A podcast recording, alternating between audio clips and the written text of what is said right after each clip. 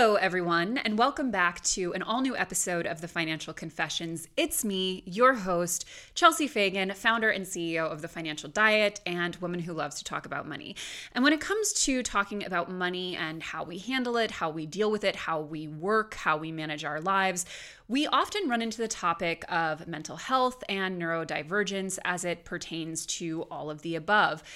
It's important to realize that all of the habits that we talk about, the best practices, the things that we recommend for basically everyone to embrace when it comes to their work and their finances, is not going to be equally accessible or equally easy for everyone.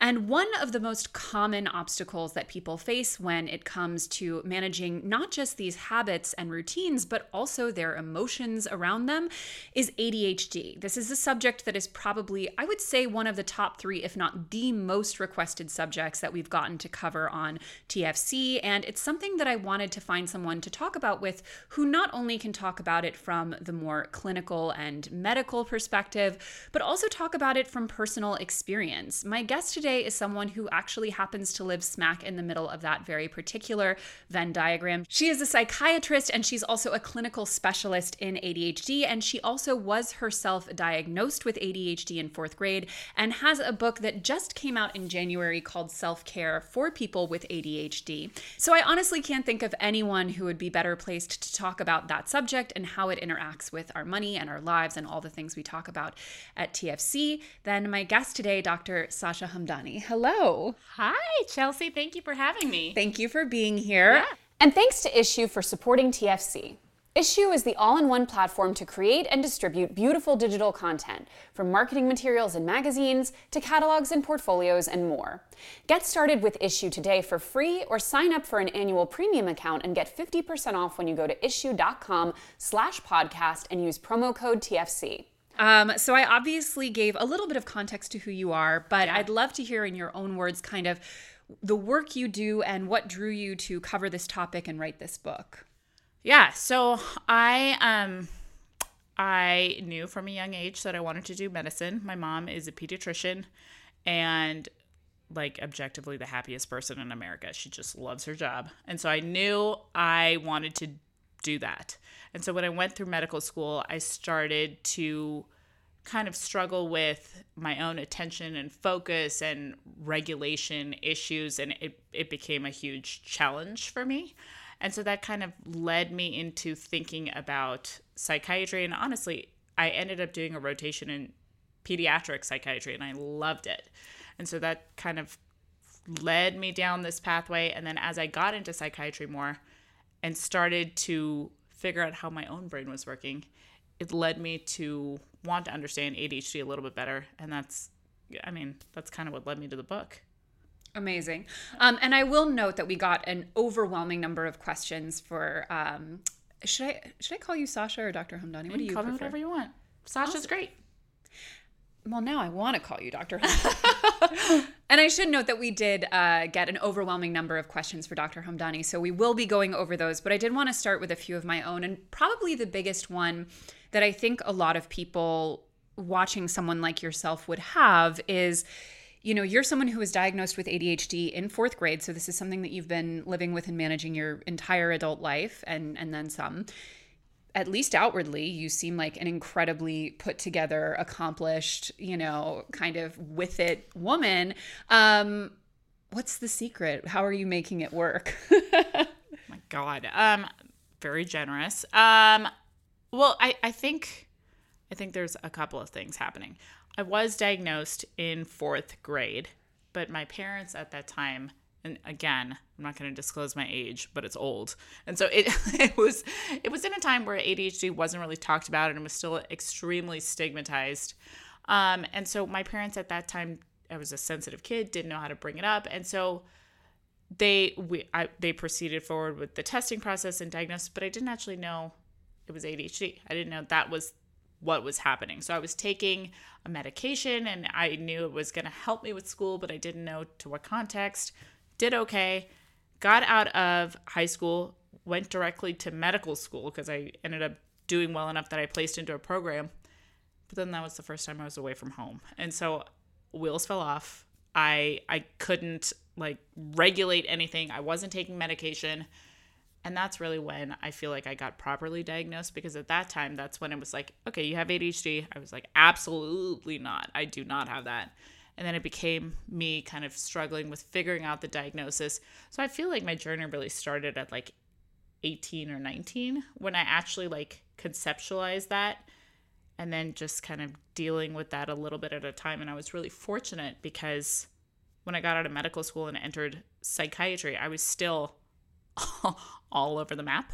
Mm. And I was surrounded by psychiatrists and therapists at that time through my training program. And they quite literally broke down this is how you eat, this is how you sleep, this is how, and they broke down everything in very digestible chunks. And I think that helped me build a foundation strong enough that I could start to make my own modifications to get to where I am which is still very much a work in progress. Well, I mean, to that point, when you're talking about, you know, getting that very literal kind of roadmap for this is how you do all of the basic functions that you need to do, um, can you talk a little bit about what that looks like in practice in terms of the tools that you use, the practices you put in place, things that really help you um, achieve at the level that you you want to be?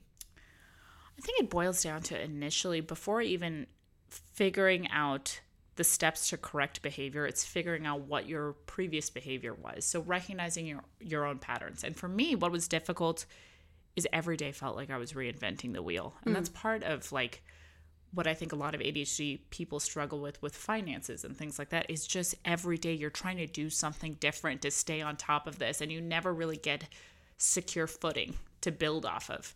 And so i think that was one of the most important things is learning how to actually objectively look at what I was doing, build and have enough data points in order to modify behavior. And so that was that was kind of the steps uh, recognizing my patterns was the important thing in terms of then figuring out okay, I don't sleep appropriately. This is what I need to do. I don't eat appropriately. I like I could either go hours without eating because I wasn't hungry at all because I'd be distracted by something else or I would eat all day because it was just like mindless eating and I wasn't focusing on what I was doing. And it, it just, you know, there were so many different things where I felt I was just completely unaware of what I was doing on a day to day basis. So essentially, we got an endless number of some version of my ADHD makes handling money incredibly difficult in particular yeah. um, what are some specific strategies about managing money when you have adhd so I'll give you a couple of them. Number one, it is so, uh, you know, a lot of times people talk about like doing a budget and figuring out what's important to you, what's not, um, or or figuring out like this is the money I want to spend. This is what I'm going to spend on food. This is what I'm going to spend on rent, which I'm going to spend on like utilities, you know, and just breaking it down very um categorically. I feel like that is such an intense task for someone who's dealing with executive function and it's like impossible to prioritize or to plan ahead and think about like okay this is where my money is going to go and be able to maintain that. So i think reframing your idea of a budget and using it more as like income and outcome and then prioritizing what's important to you. Like what what do i like what do i need to focus on as like this has to happen this month so i need to set aside this money. And the rest of this money that i i have or may not have but what is important to me that i'm allowed to spend stuff on? So i i mean am i allowed like is this like doing it in a non-judgment way? Like if you're like i i mean don't go into debt over it but if you're like i uh, like this gives me great personal value being able to go to sephora and be able to pick what I want from Sephora and uh, give myself a little treat. Like that's something that's meaningful to you. Like spend that money, do that. And and taking away the shame and guilt behind that because that's what's important to you. And it does it doesn't matter that anybody else might be like that's a frivolous purchase, you should go return it. If that's important to you, set aside that money to do that. The second thing that's important that is a, a unique concept to ADHD is handling the impulsivity part of it. Mm. And I think financial impulsivity, and I, I could tell you this from like a personal experience, it is really, really common, but it's also really, really um, hazardous, right? Because a lot of times with that impulsivity, what you're actually you're spending money. What you're actually trying to do is kind of stimulate your brain. So you're in this like low dopamine state and you're just like, I'm a little bit bored. And you're like, this will make me more interested. This looks fun. This is interesting. And it releases some dopamine off into your brain. And, and you probably get home and you're like, this was stupid. Why did I do this? Now I feel guilt and shame about things like that. So I think, and I, I do this to this day, I recognize, I was telling you about my TJ Maxx Soho experience mm-hmm. that I mm-hmm. want to go and do later this afternoon. I recognize, even in TJ Maxx, I'm going to have impulsivity problems. That's just who I am, and that's what's going to happen. And I took out cash. This is my hard limit. I mm. can't spend on a card. This is my cash limit. This is how much. Hopefully, I won't spend that much, but if I do, I won't feel bad about it. So I think it's just like recognizing your patterns and things like that. I also want to take a second to acknowledge the absolutely vicious cycle of money and mental health because, speaking personally, nothing did even remotely as much to help my anxiety, which used to be debilitating and is now like not even really that much of a consideration, than moving up several tax brackets, um, no longer having, first of all, being able to access healthcare in a really uncomplicated way, but also no longer having the day to day stress and shame and anxiety mm. of not having enough. Um, that was completely transformational. And I've heard a lot of other people kind of anecdotally say that getting financially stable really, really helped a lot of their mental health issues on so many different fronts but it can be a completely vicious cycle of being unable to get there while you're not only struggling with you know any mental health issue but also the uh, just constant hamster wheel of not having enough. Yeah it's true. It's true. It's it's such a it's an important consideration for mental health for sure because i think it bleeds into every aspect of accessibility possible right? Totally. like you can't you can't access behavioral modification, most of the time you can't access medication, you can't access eating better, sleeping better because you're just chronically stressed out and releasing neurochemicals telling you you're stressed out and it just continues to worsen. So I think I think it's um, such a good thing to talk about. Totally. In your clinical practice, um, when people come in and they're struggling with ADHD, are there really broad patterns that you see in terms of the things that they're struggling with and also sort of maybe easier wins that they could be uh, you know putting in place in their own lives that they're often not when they first come to you. How much time have you got? I would all the time you need babe. We are we are seated and ready to listen to these anecdotes. Well i, I think that there's like in, if you're talking about easy wins right? So and i'll i'll kind of back up a little bit. When even prior to writing this book, I was looking for what are behavioral modifications that that I could I like to regulate my own life, but to also help um by that time I had gotten onto social media. So to help my social media following and to help my patients, what are things that outside of medication behaviorally I could put into place in an organized fashion so that people could get those easy wins, right? And so that's what got me on this path of of creating an app for ADHD behavioral modification to help educate you about your brain and then lead to just slow progressive changes to optimize your life. And that's called still on the tail end of development, but it should be out in the next couple months. Um, and it's called Focus Genie. But some of the things that it does is it helps you recognize your habits. So, in terms of like it tracks how are you how did you feel like your focus was doing? How did you feel like your impulsivity was doing? How much did you drink today? How much did you eat today? What was your sleep like? So it tracks that. So you get this personalized kind of thing. And then with that you have these easier productivity hacks which i feel like are really effective for those those attainable wins. So instead of for me, I was having a hard time getting tasks started, getting tasks done, getting overwhelmed with just the sheer volume of tasks coming my way. And so it would the the thing that's nice about this is that it has ways of breaking down tasks, of putting in tasks in, an, in a just an easy, attainable way. You can voice record it, you can jot it down, you can put all these things, and then it's incentivized. So you want to keep achieving more.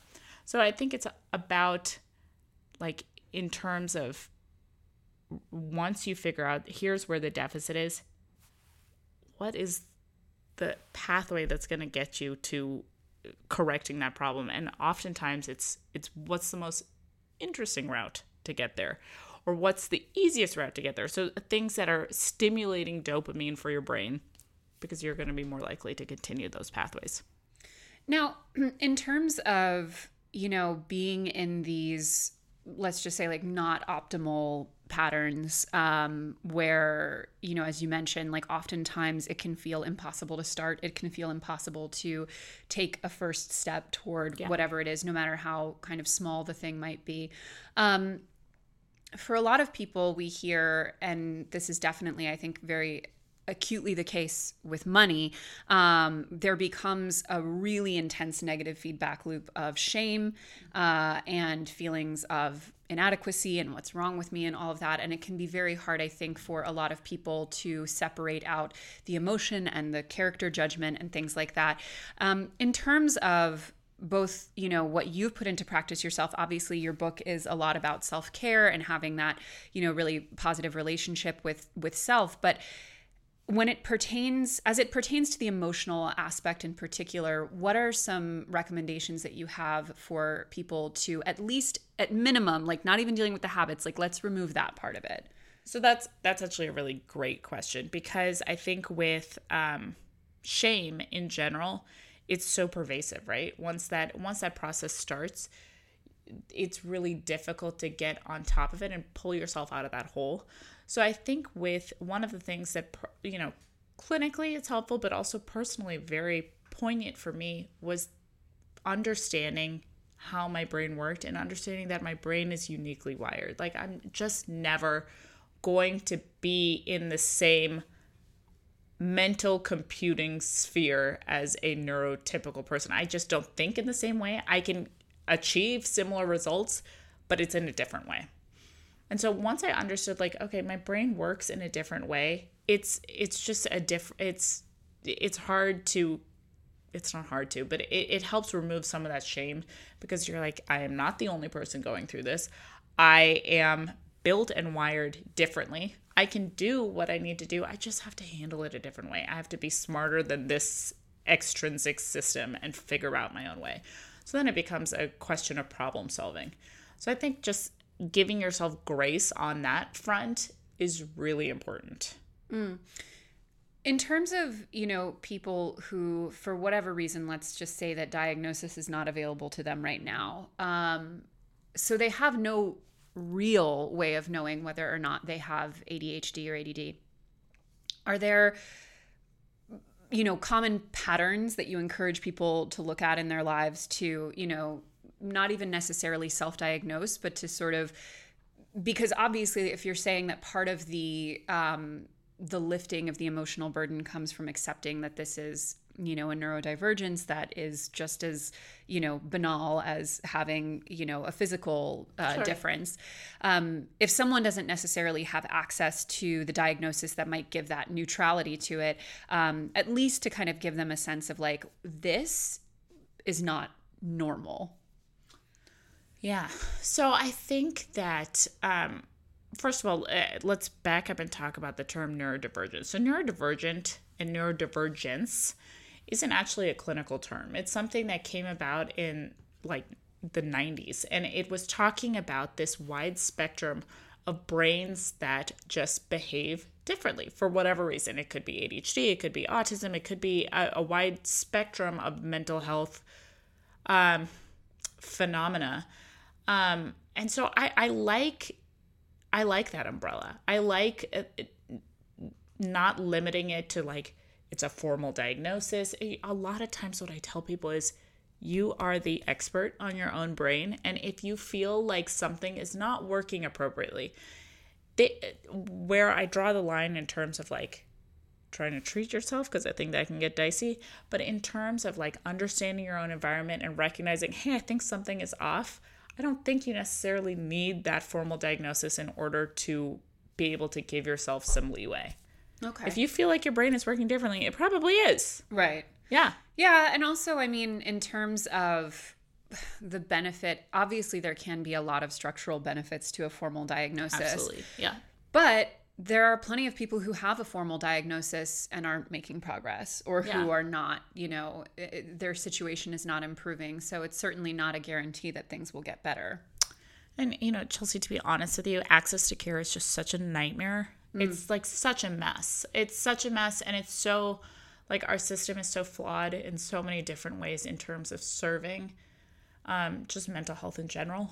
Um, that I think that it's important for people to be able to find ways to pacify this this guilt and shame without necessarily needing to lead on a formal diagnosis.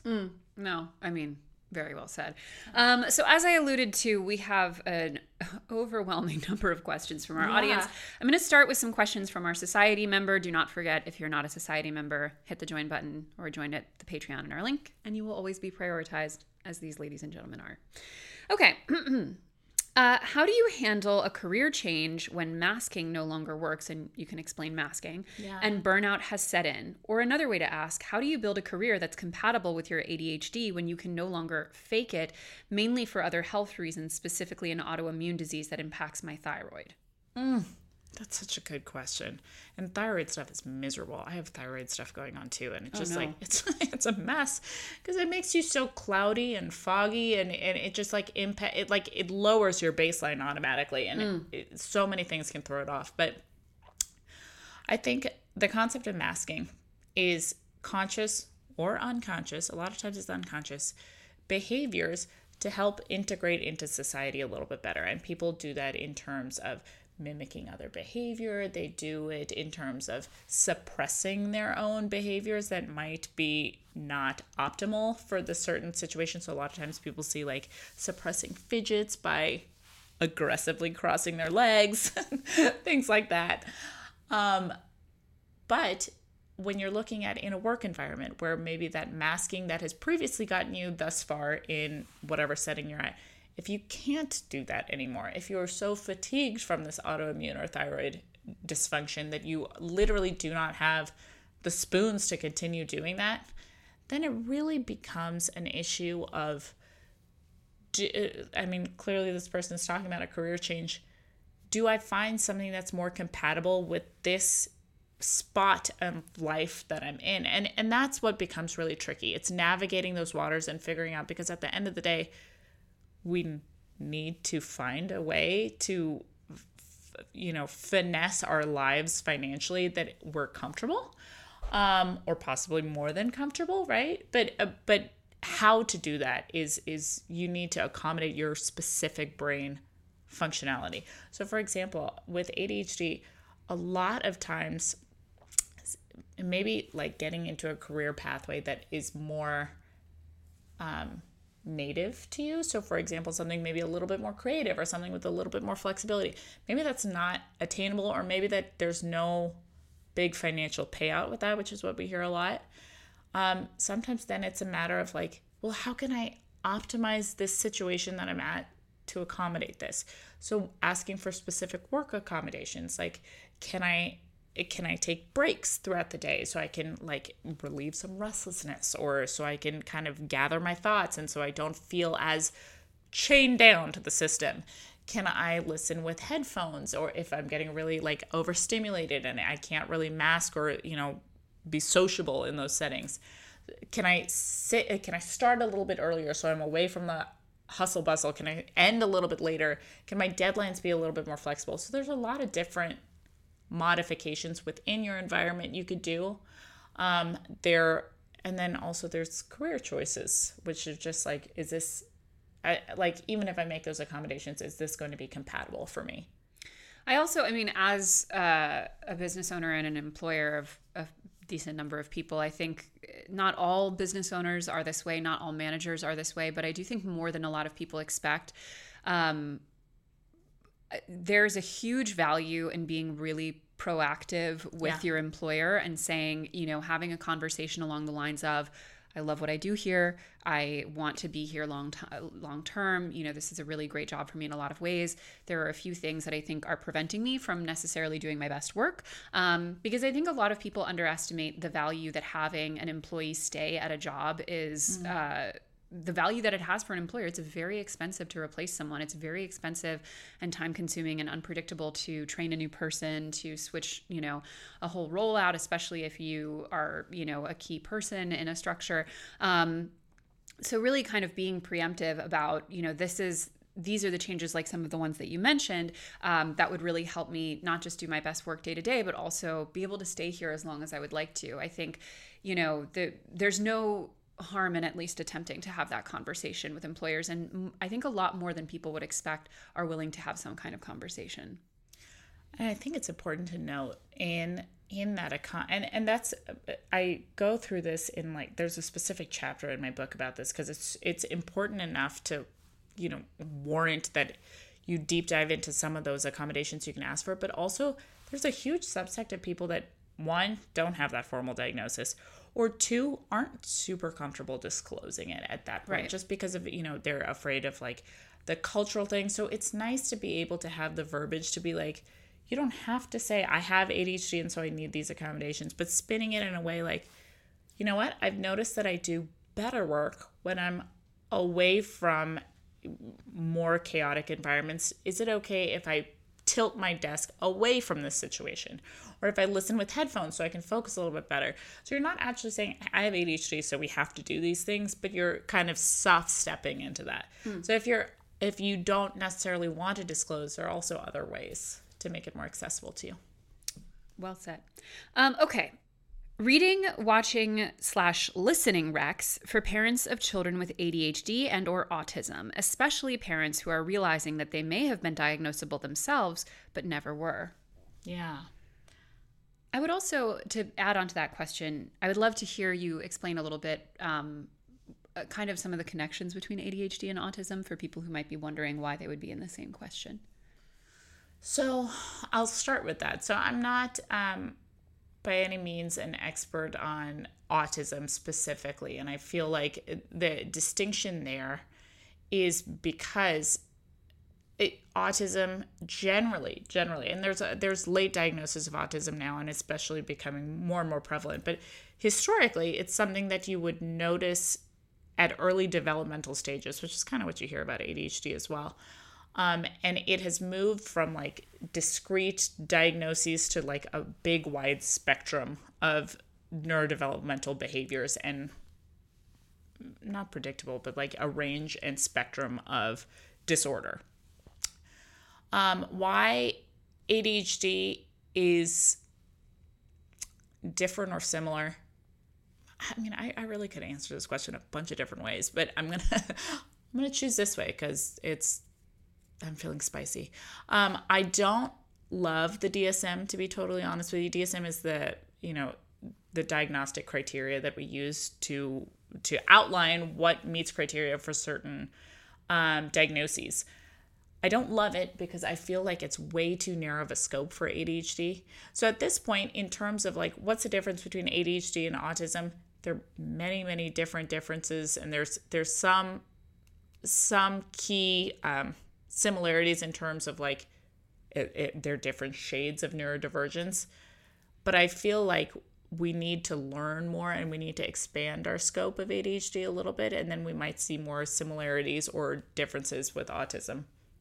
I forgot the original question. What was it? The original question uh, was recommendations for parents who have a child um, who's diagnosed, and especially if they may have been diagnosable themselves, but but weren't. Yeah.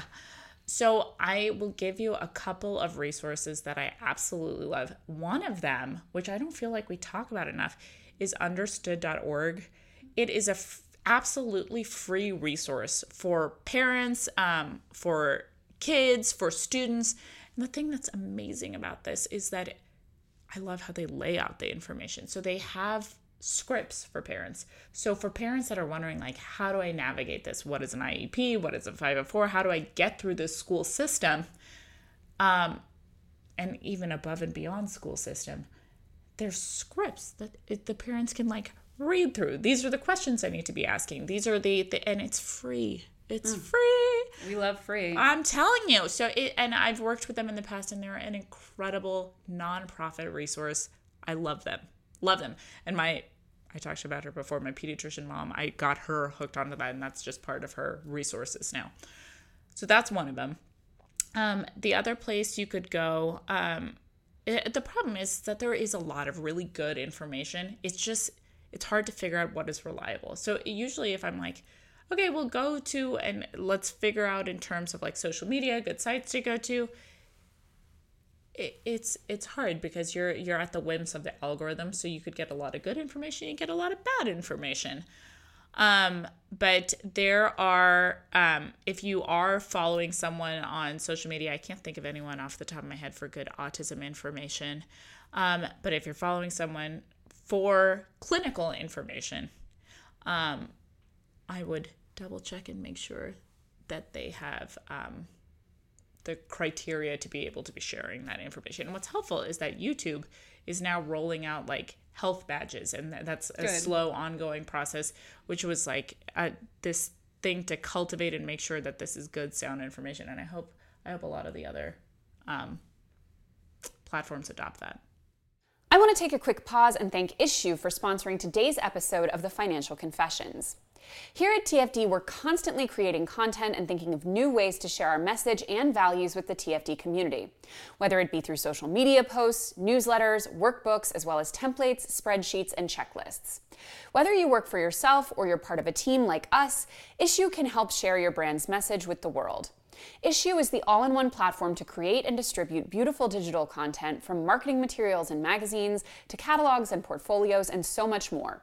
It also works seamlessly with the tools you already use, like Canva, which we love here at TFD, as well as Dropbox, MailChimp, and InDesign. Put new life into your content by transforming newsletters, workbooks, brochures, and more from flat PDFs to interactive digital publications and social posts for your audience to engage with worldwide. Share content that's beautiful and fun across every channel and on every device.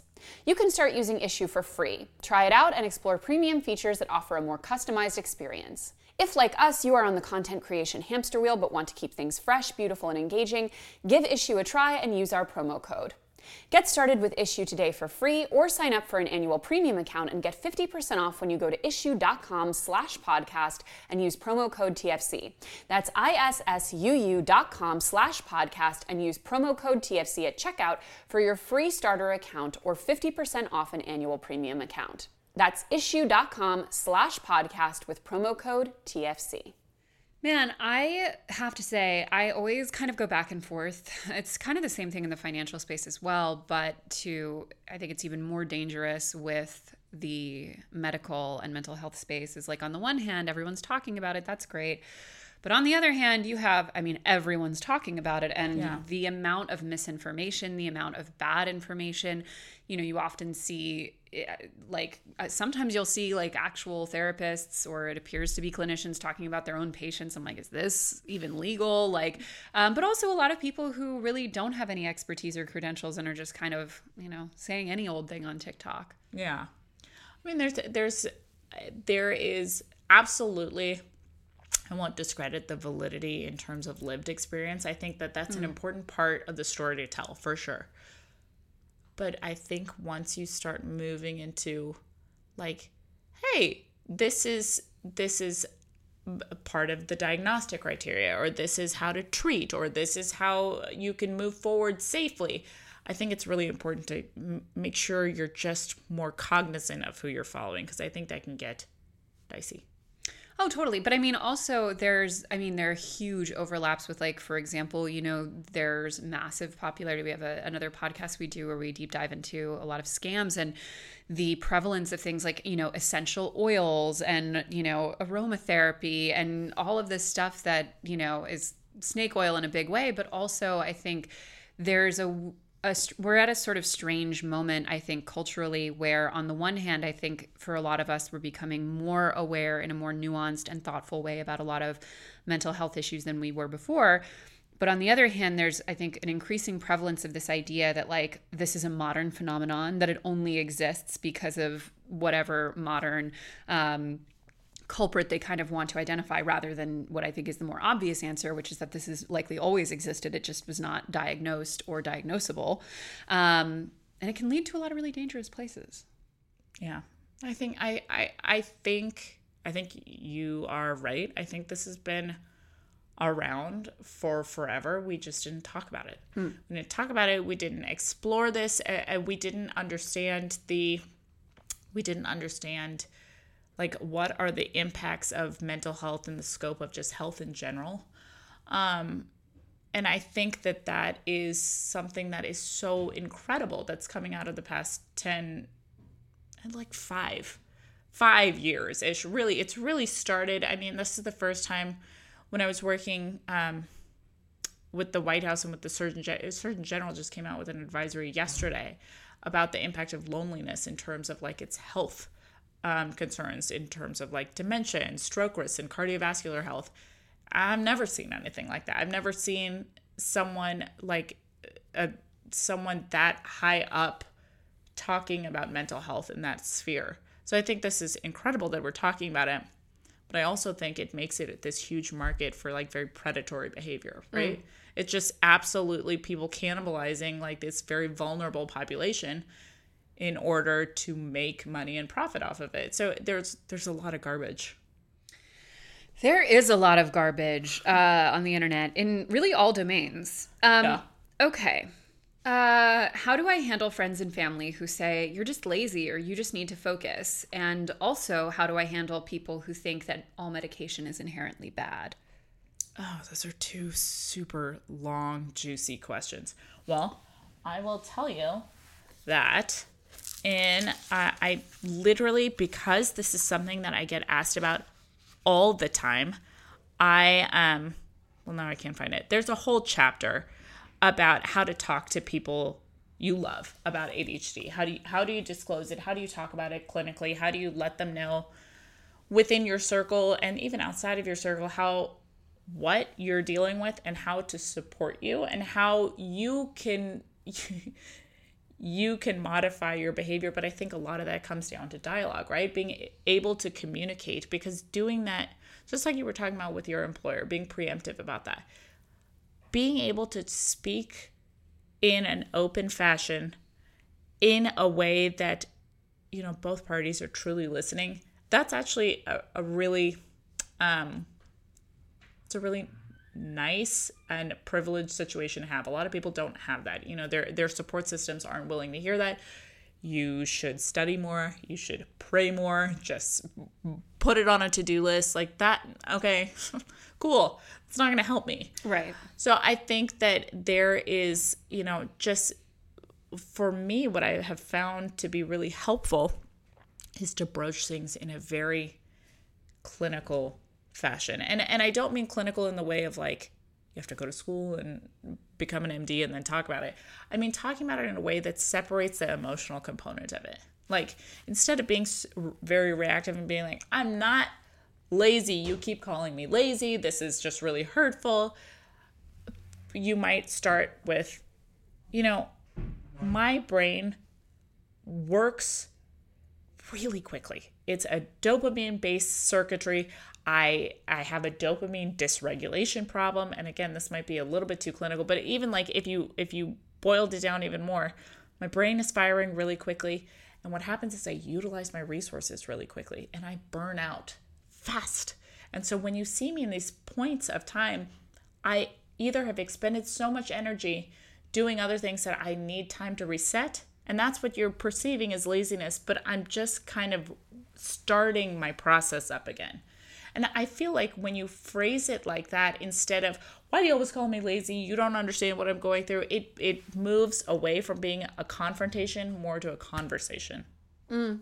Oh, I, I think also at some level, and I think this is just like kind of the the growing up of it all is like you have to come to peace at some level. I think everyone does about different things, not always necessarily something like a mental health issue. Could also be life choices. It could also be, um, you know, profession, whatever it might be. Like everyone I think at some point has to come to terms with like there's just going to be assholes in your life who yeah. say ignorant things and don't believe you and um, ask judgmental questions and insinuate things and you really I think like no one will be free until they release those people and it doesn't mean you have to like go no contact with them like sometimes maybe you do but like you can also just say like this person is going like I have certain life choices that certain people in my life say really not nice, very judgy, very dismissive things about. And now it's like, I mean, truly water off a duck's back. I don't give a shit. I really don't give a shit what they think. And I think if you're in a situation where, like, I think it's always really important to ask yourself on a really sort of practical level does this person's opinion matter on this subject? Because like for example if you have an employer who is not respecting a diagnosis and is like not taking you know in this case your ADHD seriously and that's impacting your job like that person's opinion does matter in this context. And like you may need to get a different job or to you know radically change that but if it's just like you know your mother or something that you don't live with and haven't lived with for 10 years and she's not paying your bills and she's like does her opinion on this subject matter? It might feel bad, but are there real consequences to just saying, okay, I mean, I disagree, but we just don't have to talk about it, you know? So I'll add one layer of complexity to that. Mm. So with ADHD, there's a concept called rejection sensitive dysphoria, oh. which is not, I mean, again, this isn't in the um, DSM, but like almost 100% of people with ADHD has has this specific phenomenon, which is a just an intense emotional, sometimes physical pain or discomfort when it comes to real or perceived rejection or criticism. Mm. So this so like when you're talking about water off a duck's back, I mean, I think I've worked really hard to get closer to that, but I I give a shit about everything. You do. I give a shit about everything. I mean, I care so much about what people are saying, what people are thinking about me. I think about it constantly. And the thought of like being able to roll stuff off my back, I'm like, what's that like? That would be awesome. um, so I think that for people experiencing that, where they're like, I, I just, I can't do that. I think exactly what you're saying. I think if you get to a spot where you're able to weigh how much does this opinion matter? So not necessarily because I think they're always going to feel like their that opinion matters, but like if you can weigh and if you have a scale of things like is this going to impact my life significantly or not impact my life significantly, you can work on getting past it, but I don't think I've ever gotten to a point where I don't care. I can't I can't care about everything. I I care I am literally distracting myself because I think I I think I um offended my Uber driver this morning. Maybe you did. I think I did. Maybe you did. I didn't I, hear the question. He asked where I was from, and I didn't hear it, and it felt like he, I was ignoring him, but I wasn't. I wasn't. If you're listening, I wasn't. hey, she wasn't ignoring you. She, yeah. she's doing her best. Please. No, that's. I mean, that's a good. Honestly, this is. I'll leave this in the cut because this is a good thing for me to remember. Is that there. The I'm very my orientation on this channel and in life is trying to be extremely pragmatic about like sort of like weighing down like you do a cost benefit analysis and you draw a line and anything under that line who cares and i don't know why that's always been rally, relatively easy for me to do um, but i do think it's worth remembering that for a lot of people even if rationally they know that it has absolutely no bearing on their life that it's very very hard for them to let go however i will say and this is something that i didn't used to do and i know many people don't do it i don't think enough people even take that first step of trying to and I think you can do it quite literally. I think you can actually write it down. I think not enough people take the step of saying, like, what is the actual, and for me, a lot of it comes down to going to the very logical conclusion of what is the worst possible outcome. Um, and really forcing myself to you visualize it. Sometimes you write even a game plan out for what that worst possible outcome is. Um, because as those of you who have been longtime viewers of the channel i was diagnosed with generalized anxiety disorder uh, several years ago. And i would not say i feel like i'm cured or, or anything like that but i do think i managed quite well. And although that particular thing was never like my biggest issue i do think there were a lot of back to the conversation of easy wins relatively low hanging fruit that i was not at all doing. And I think that's also part of what makes this topic so complicated because the line between what is within your control to improve and the things that you are doing to sabotage yourself in some ways and what is out of your control to to change can feel so blurry and there was a time there was a time when it felt impossible for me to not stay up till 4 in the morning every night like working on small things that I like did not need to be doing.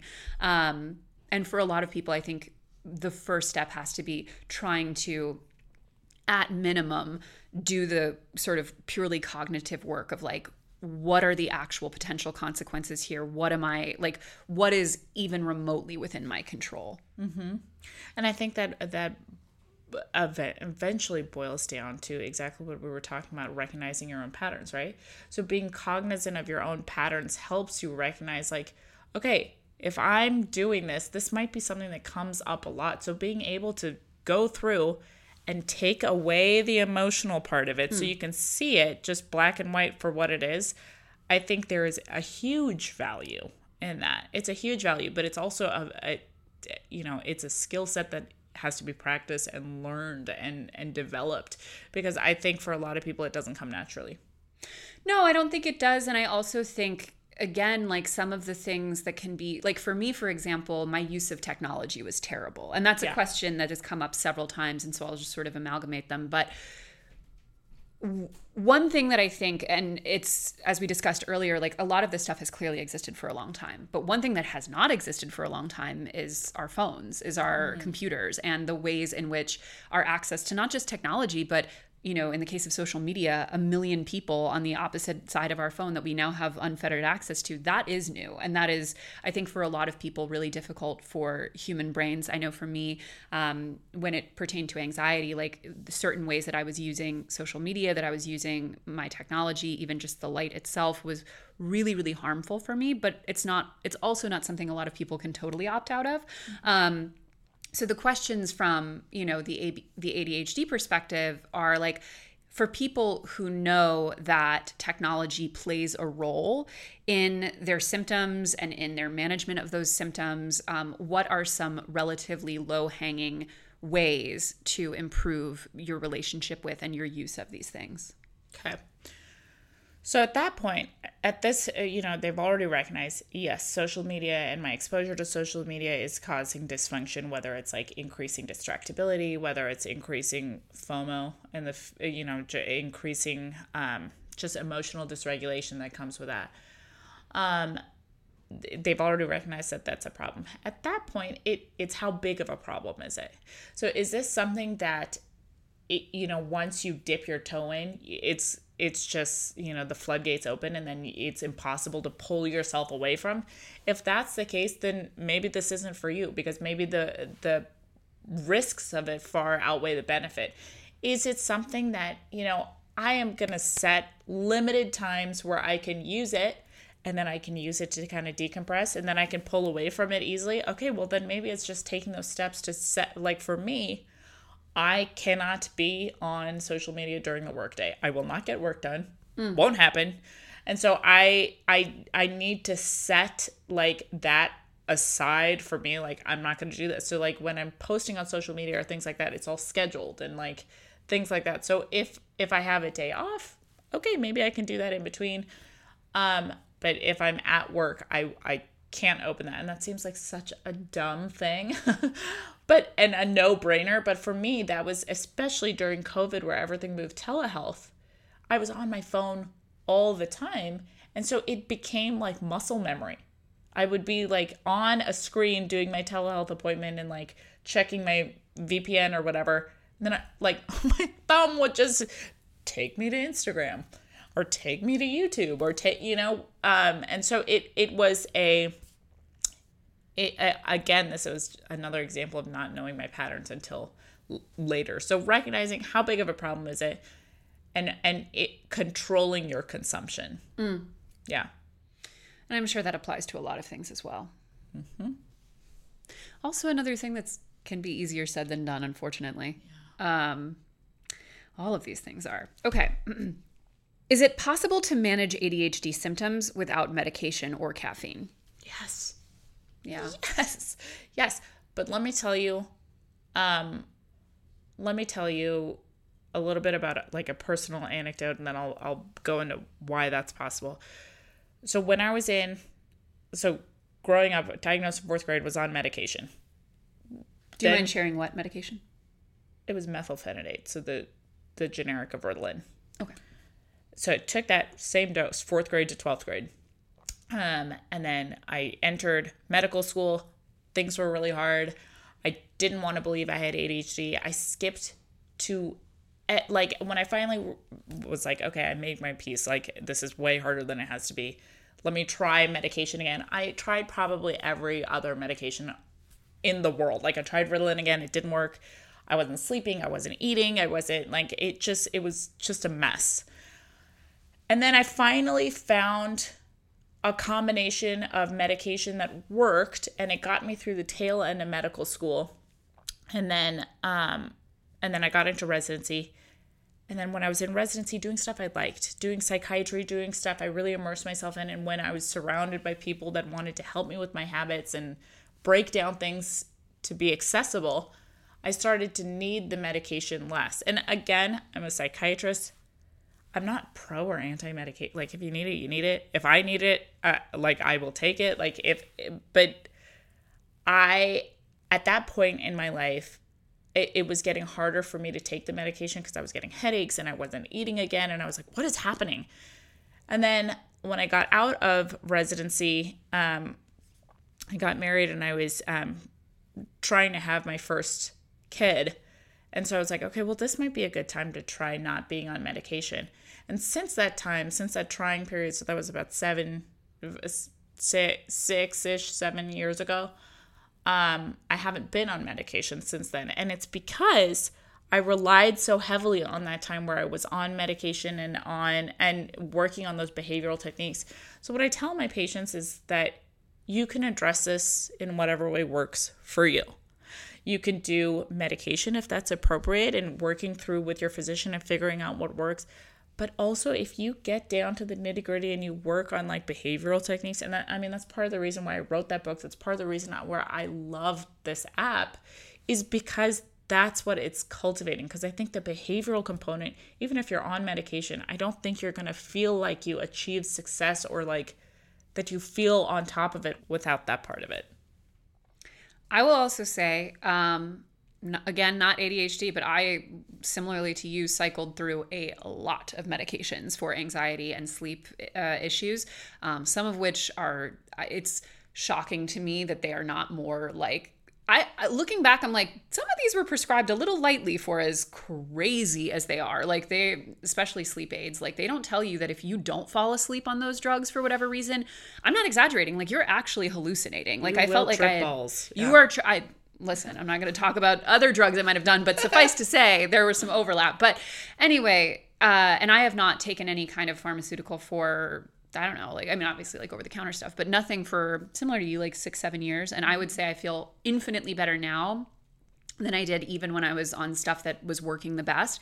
Which is, it's hard to even say that without sounding like you're insinuating that everyone should do it, which is totally not the case. I think there are a lot of people who, you know, every person's situation is different. However, I used to, I genuinely used to live my life thinking that I would never be able to sleep like a remotely normal person unless I was like on some kind of, you know, constant drug cocktail. And that hasn't been the case for years. So it definitely is possible. It's possible. And I think that when when you focus on that behavioral component and like you actually break down when you have an understanding of your brain, when you break down those kind of things, I think that's the part of it. Medication can absolutely help. Absolutely help. And a lot of people need it, and I have definitely needed it. And if I need it in the future, I will absolutely look into it again. But I think it was the behavior, actually nailing down the behavioral part that changed my life. Changed my life. Same. Yeah. Slay. Okay. uh, all right. We have time for just a couple more quick questions. Yeah. Um, oh, interesting. You're very well positioned to answer this. Do you think that children should be prescribed Ritalin? Because I've noticed it heavily disrupting sleep cycles and eating habits for my little one. I know. I mean, so here's the deal. It's hard to answer that question because I think true patient care is personalized, right? I, I can't make a blanket statement because it depends on the patient. What is best for the patient? So, what I tell people is when we're having that initial conversation about medication, right? I tell them that the initial, I would a hundred times out of a hundred times, I would rather underdose the patient and have them not be taking like the full amount that they should be taking because I think you can make up the rest of that with behavioral mm-hmm. modification rather than give them more medication and have them now have to deal with other things that they have to behaviorally modify. Now I can't sleep. Now I can't eat. Now I can't do this other stuff. So I think if you're getting into a spot, the right medication should make you feel like you just on a good day. Totally. So you're not going to be at 100%. You're not going to be like super laser focused 24 hours a day because I don't think that's part of the human condition.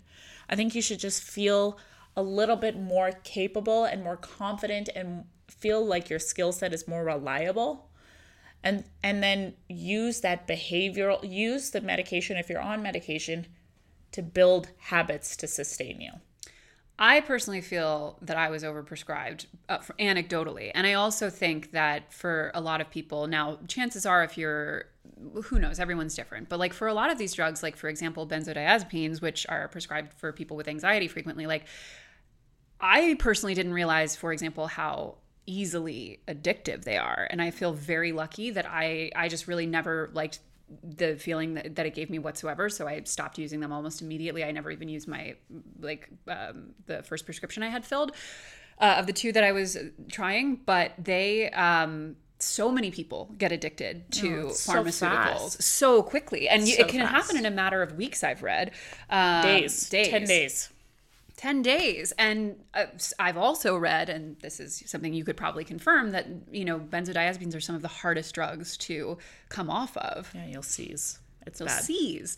Um, and so i do think and i mean it's every doctor's different but i do think that it is like you said from a person the, from the perspective of the person who is being prescribed like always worth it to like if you're getting prescribed right away like without much without too many questions without like a ton of experience with that doctor like that maybe should be a bit of, a red flag and i also think that your doctor should be talking to you about and may, it, you know the, to be totally totally candid with you adhd is even in psychiatry not talked about a whole lot mm. like i feel like this wasn't it, i i kind of niched down into a clinical specialty because I had that personal interest because I wanted to know what was happening in my own brain. So that's what kind of led me down this pathway of like research and and looking into alternative mechanisms to treat things.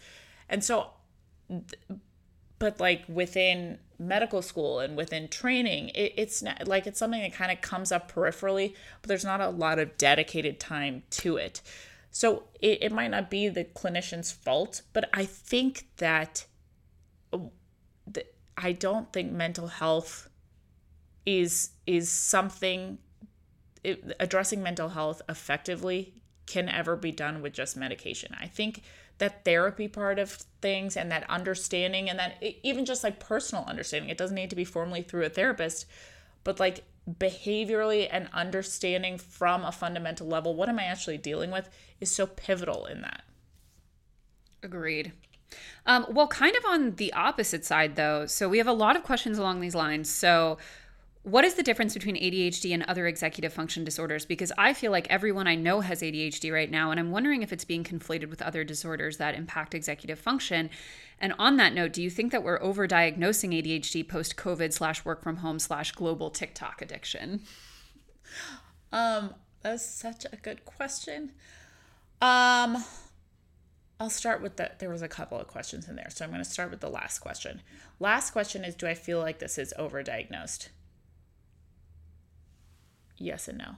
So so I feel like it's it's a population issue kind of thing. There's some patient groups where I feel like it is not talked about enough. I think it's skipped over. It's not an accessible diagnosis, and people don't go to ADHD and they immediately assume it's a behavioral issue, and they think mm-hmm. it's something else, and it's oppositional defiant, and it's and they're they're taken through these completely different wrong pathways.